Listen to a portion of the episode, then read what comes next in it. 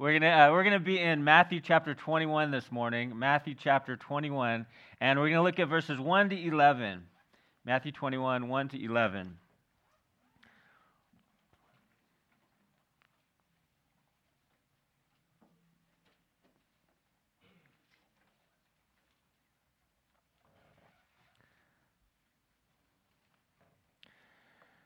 All right, Matthew 21. And the title is An Act of Humility. An Act of Humility. And that's the thing, uh, emotions are real. just, emotions are real. I just want to validate that fact before I say what I'm going to say, because people have emotions, and emotions happen, right? Like, uh, whether it's angry, anxious, sad, content, happy, and there are many subcategories to, to, to these emotions. And I met quite a few people who like pride themselves on not crying during movies, right? Not crying during, oh, I never cry, never have, no, never will. But like it's a badge of honor, you know, and, uh, and they act like they're unemotional. But I found uh, oftentimes that those who don't cry during movies maybe have some other emotions that they don't see as emotions, like anger or something, you know? Like emotions in themselves, they're not bad, right? I mean, I, God created us to actually have emotions. Jesus had emotions. He wept over Jerusalem. He felt sorrow in the garden. He had righteous anger as he was turning over tables in the courtyard. Uh, there are valid emotions, but on the flip side of the coin, emotions can easily lead people astray. Many of the crimes, actually, and murders that occur are called crimes of passion. Emotions pervade the criminal justice system like crazy.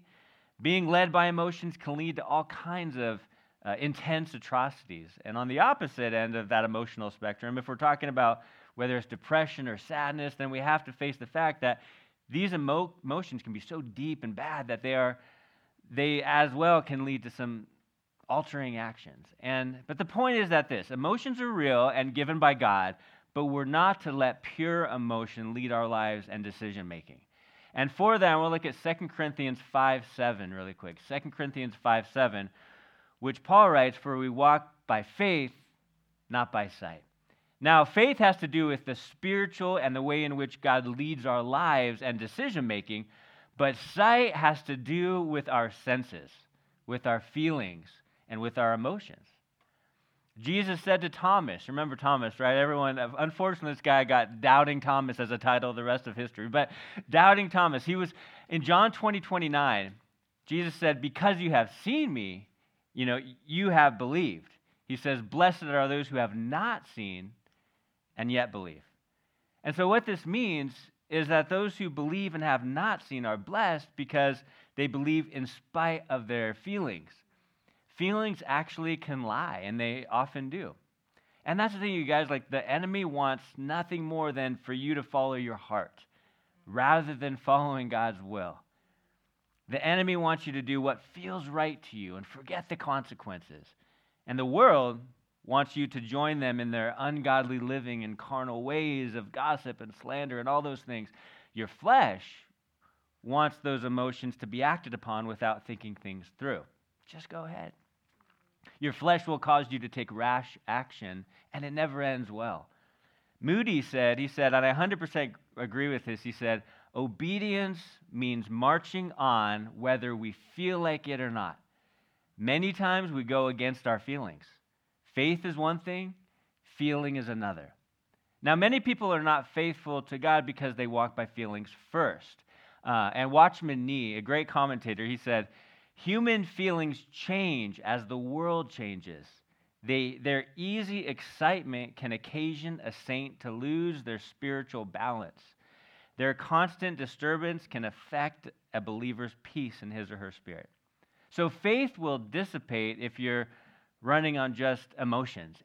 And what we're going to see this morning is that the whole crowd in Jerusalem was all about feelings and this religious excitement. They were amped up, they were hyped and feeling good as the crowd fed off of each other, feelings wise.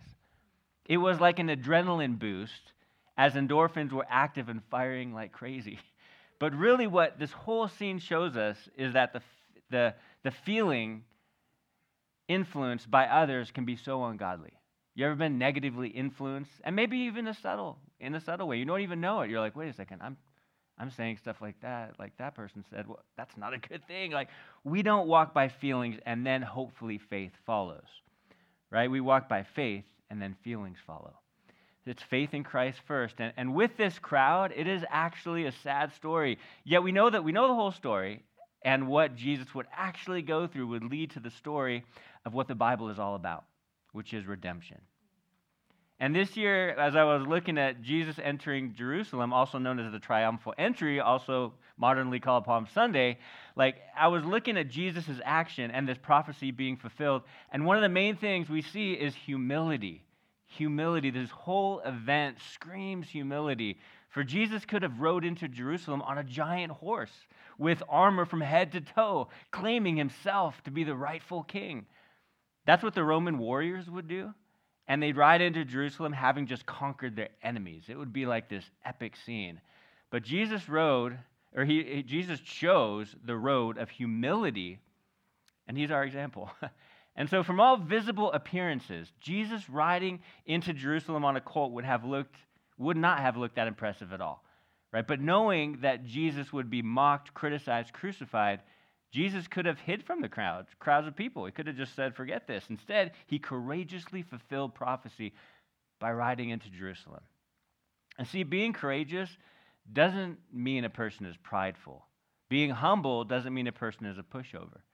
Jesus was courageous, yet he had a humble heart. And there's a balance, like in serving the Lord, and there's a way in which to live that is an example to unbelievers, and that's actually like, I, I want that like that's like attractive to them in a sense. Like a believer acting like the world though will not win over souls, right? Like in order to stand out or let our light shine, like we live, talk and act differently. Why? Well, it's how the Lord designed it. I mean, see, Jesus didn't demand the crowds worship him. He didn't force them. He didn't, he didn't actually say anything as he rode down this road into Jerusalem. And that's the thing for, for the believer, biblically, the way down, or the way up is down. The way up is down. Jesus rode down that hill into Jerusalem, symbolizing that he had no haughtiness or heart of conceit.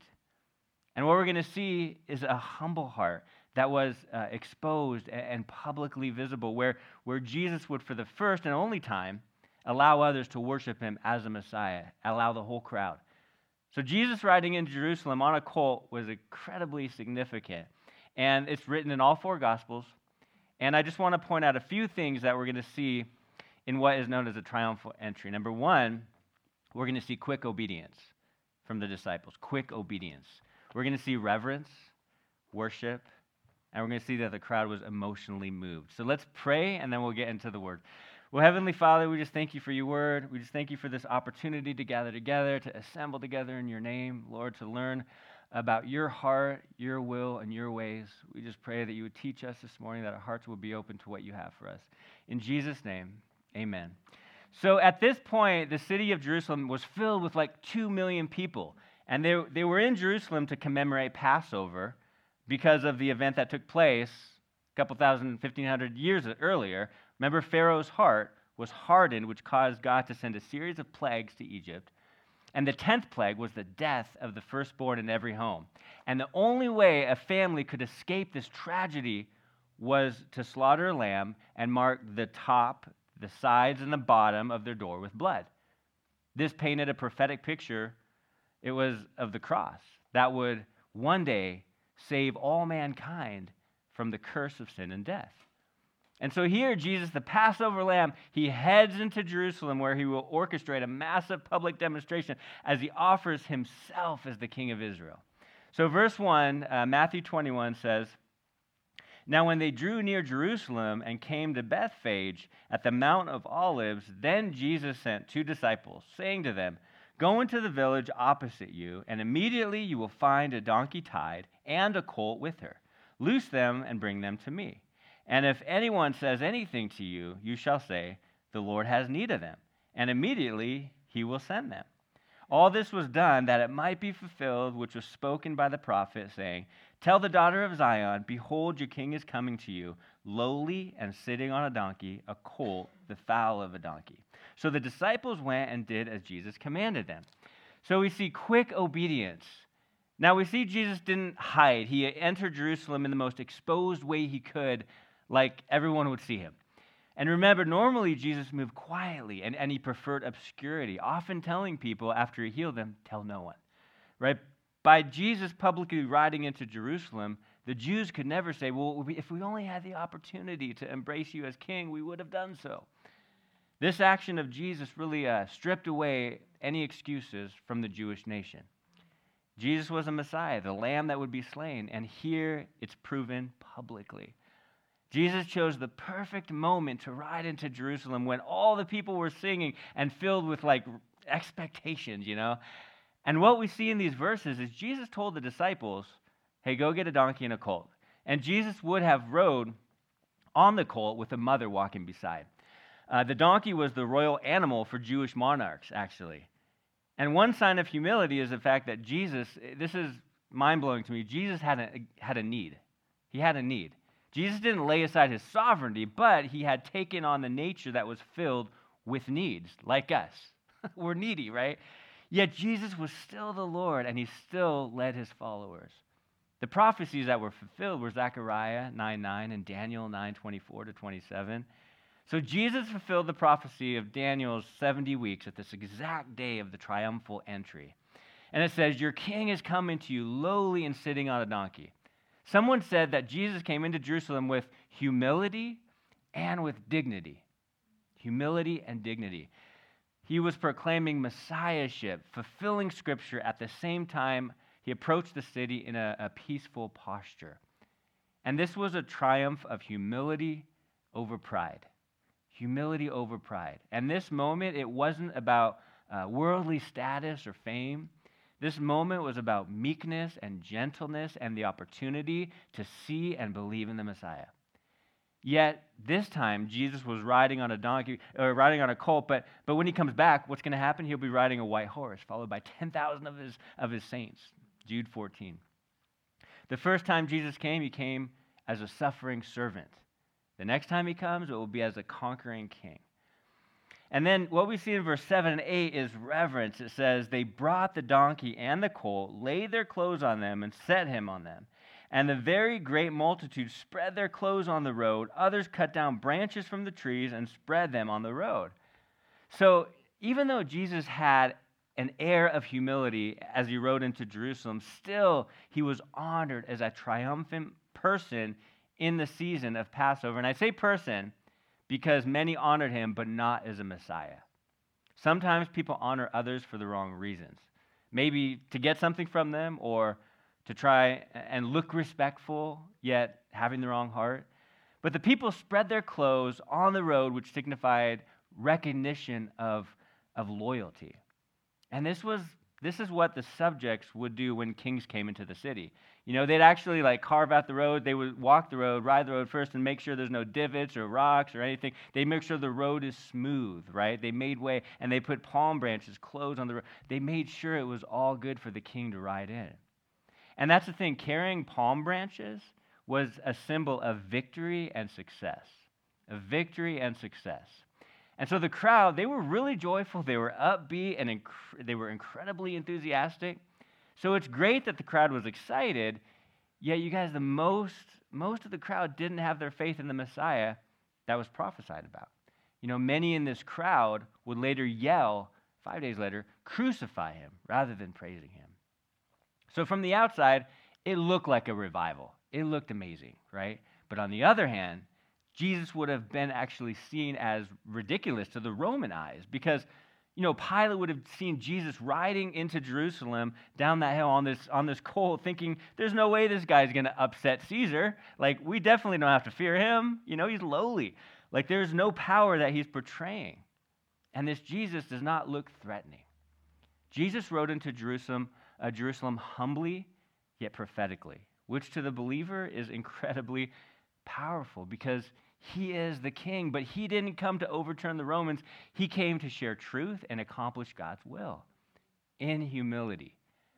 The people, they were outwardly reverent towards Jesus, right? Like, yet their actions were adrenaline based and emotionally uh, triggered, to use a modern day term, right? Now, before we go judging the crowd and casting stones, like, we as well, we've been led by emotions from time to time, right? If, if we're honest with ourselves, we've, we've gotten angry or offended and acted without thinking.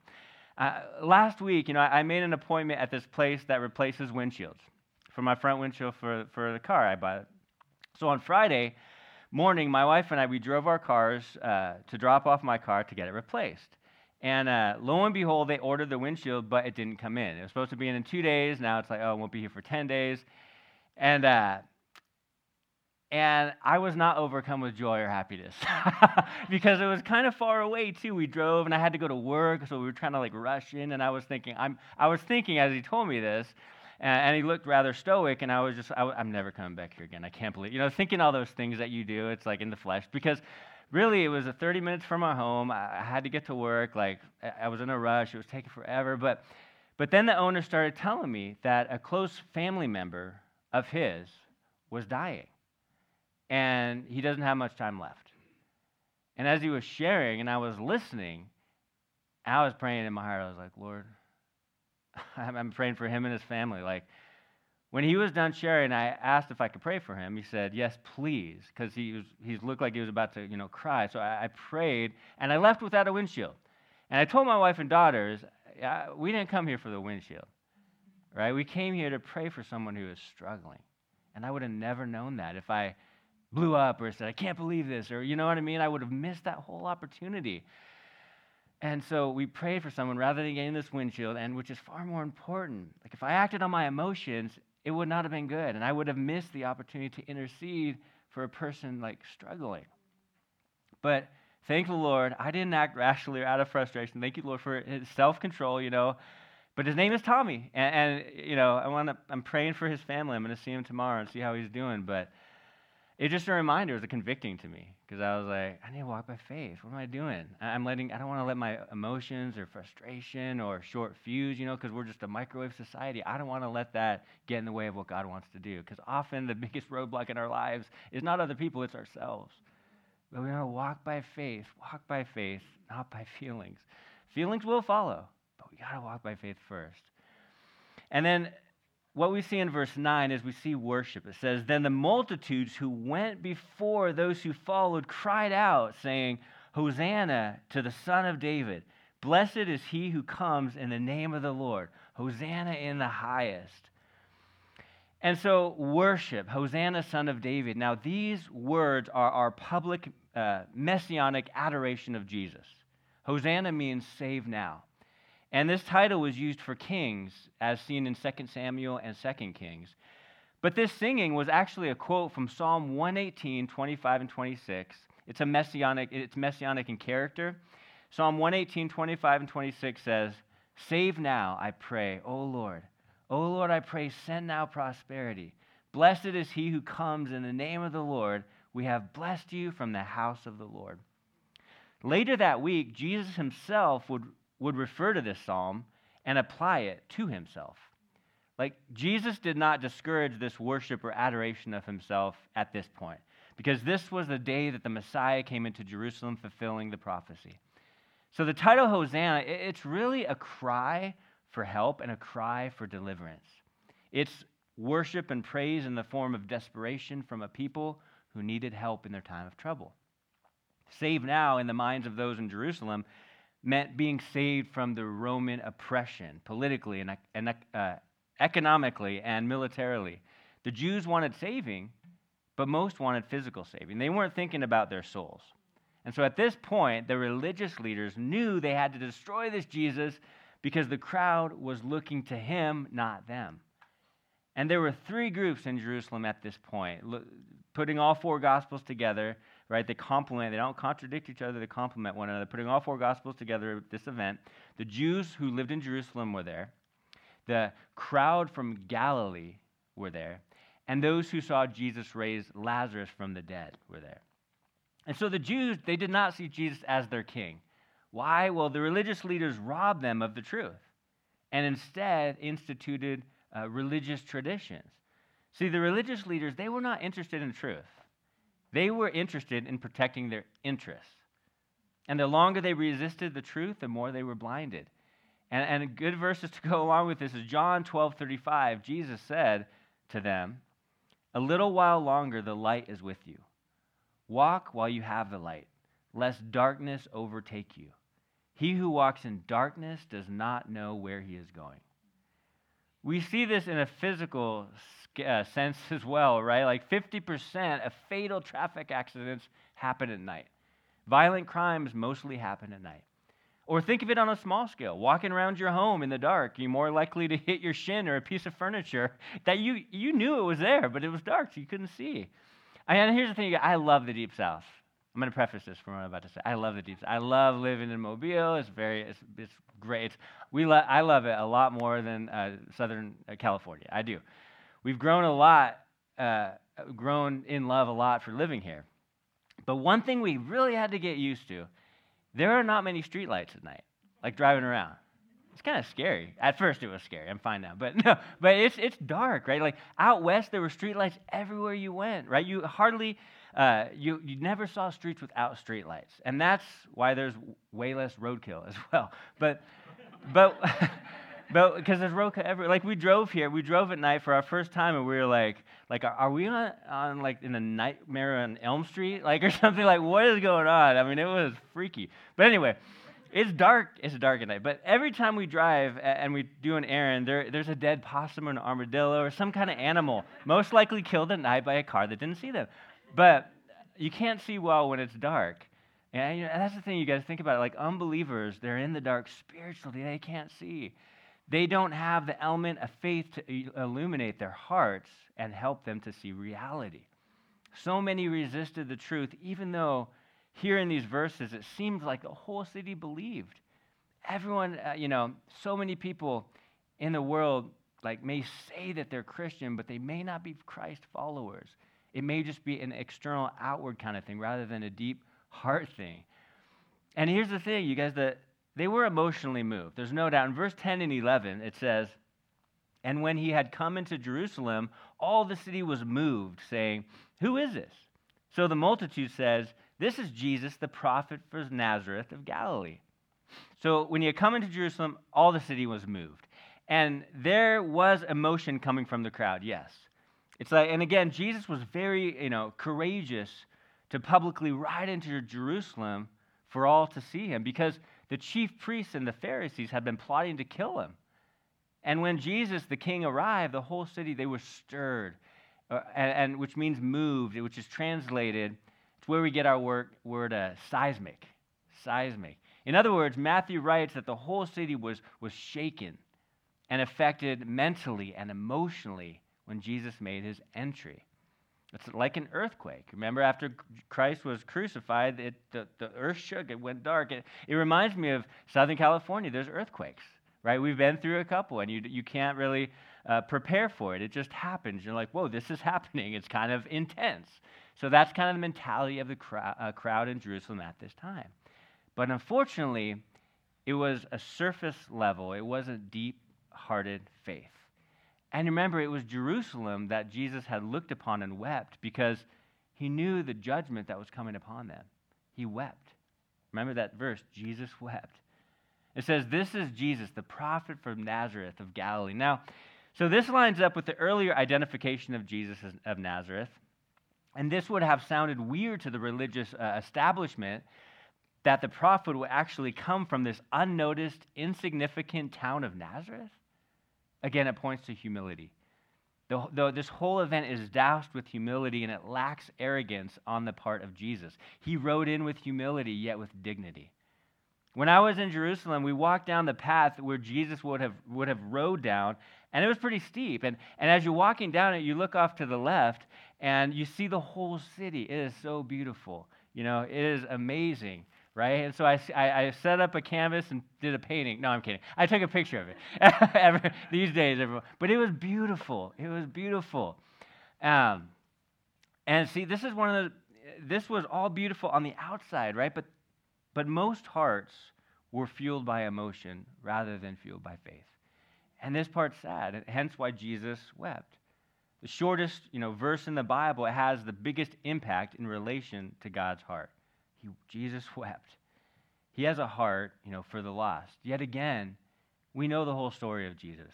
Like we know Jesus would offer himself up, be hung up, he'd be put in a tomb, he'd rise again, therefore claiming victory. Victory over sin, death, and spiritual destruction. Victory over everything that people in this world fear.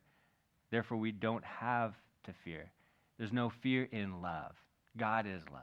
It's amazing. And, and this moment, it was all hyped up, but it was, it was about God's plan coming to pass. It was about a king on a colt. It was about a heart of humility. And many in the crowd will turn against Jesus in anger with vengeful hearts because they weren't led by faith. They were led by feelings and anger and adrenaline. I mean, they were led by their own hearts rather than God's will. And really, this whole scene reminds me of what was said about the religious leaders in the Old Testament and the New Testament. Jesus said of them, They honor me with their lips, but their hearts are far from me. And so, guys, we need to walk in the light. Stay close to Jesus. Don't buy into the hype of the crowd. Don't buy into the hype of the crowd. Let, let the Lord influence you. You know, let, let the Lord lead and guide you. Don't let, um, don't let over emotional and over opinionated voices sway you in a way that you would question God's truth. Get together with people who love the Lord, who know the Word, who will give you Scripture, who will give you those hard truths, because that's a true friend. Someone who won't skirt around the truth and try to just tell you stuff to make you feel good, but tell you the, the, the facts of the Word of God. Some people's opinions become their Bibles. And it's a horrible place to be, and it stems from pride, it stems from arrogance and thinking that they know more than everyone else, Pride is thinking one knows more than what God has laid out. And that's just crazy to think about, right? No. like, humility is knowing that we know nothing without the Lord. And we're not afraid to admit it.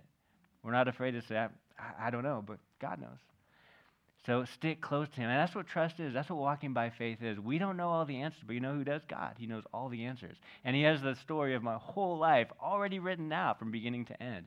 I was even thinking this morning, and sometimes those things I take for granted, I think, and I thank God for because I'm like, thank you, Lord, I'm breathing again today. You know, I was going on a walk around my neighborhood. This weather is amazing, right? I was talking with someone earlier. This is like no humidity right now. It's just like, Thank you, Lord, for another day. You gave me breath in my lungs again. I'm able to go on a walk and be with my family and be with my church family. And, and I'm so blessed by that. And so he knows what he's doing. He is the creator. He has all the answers.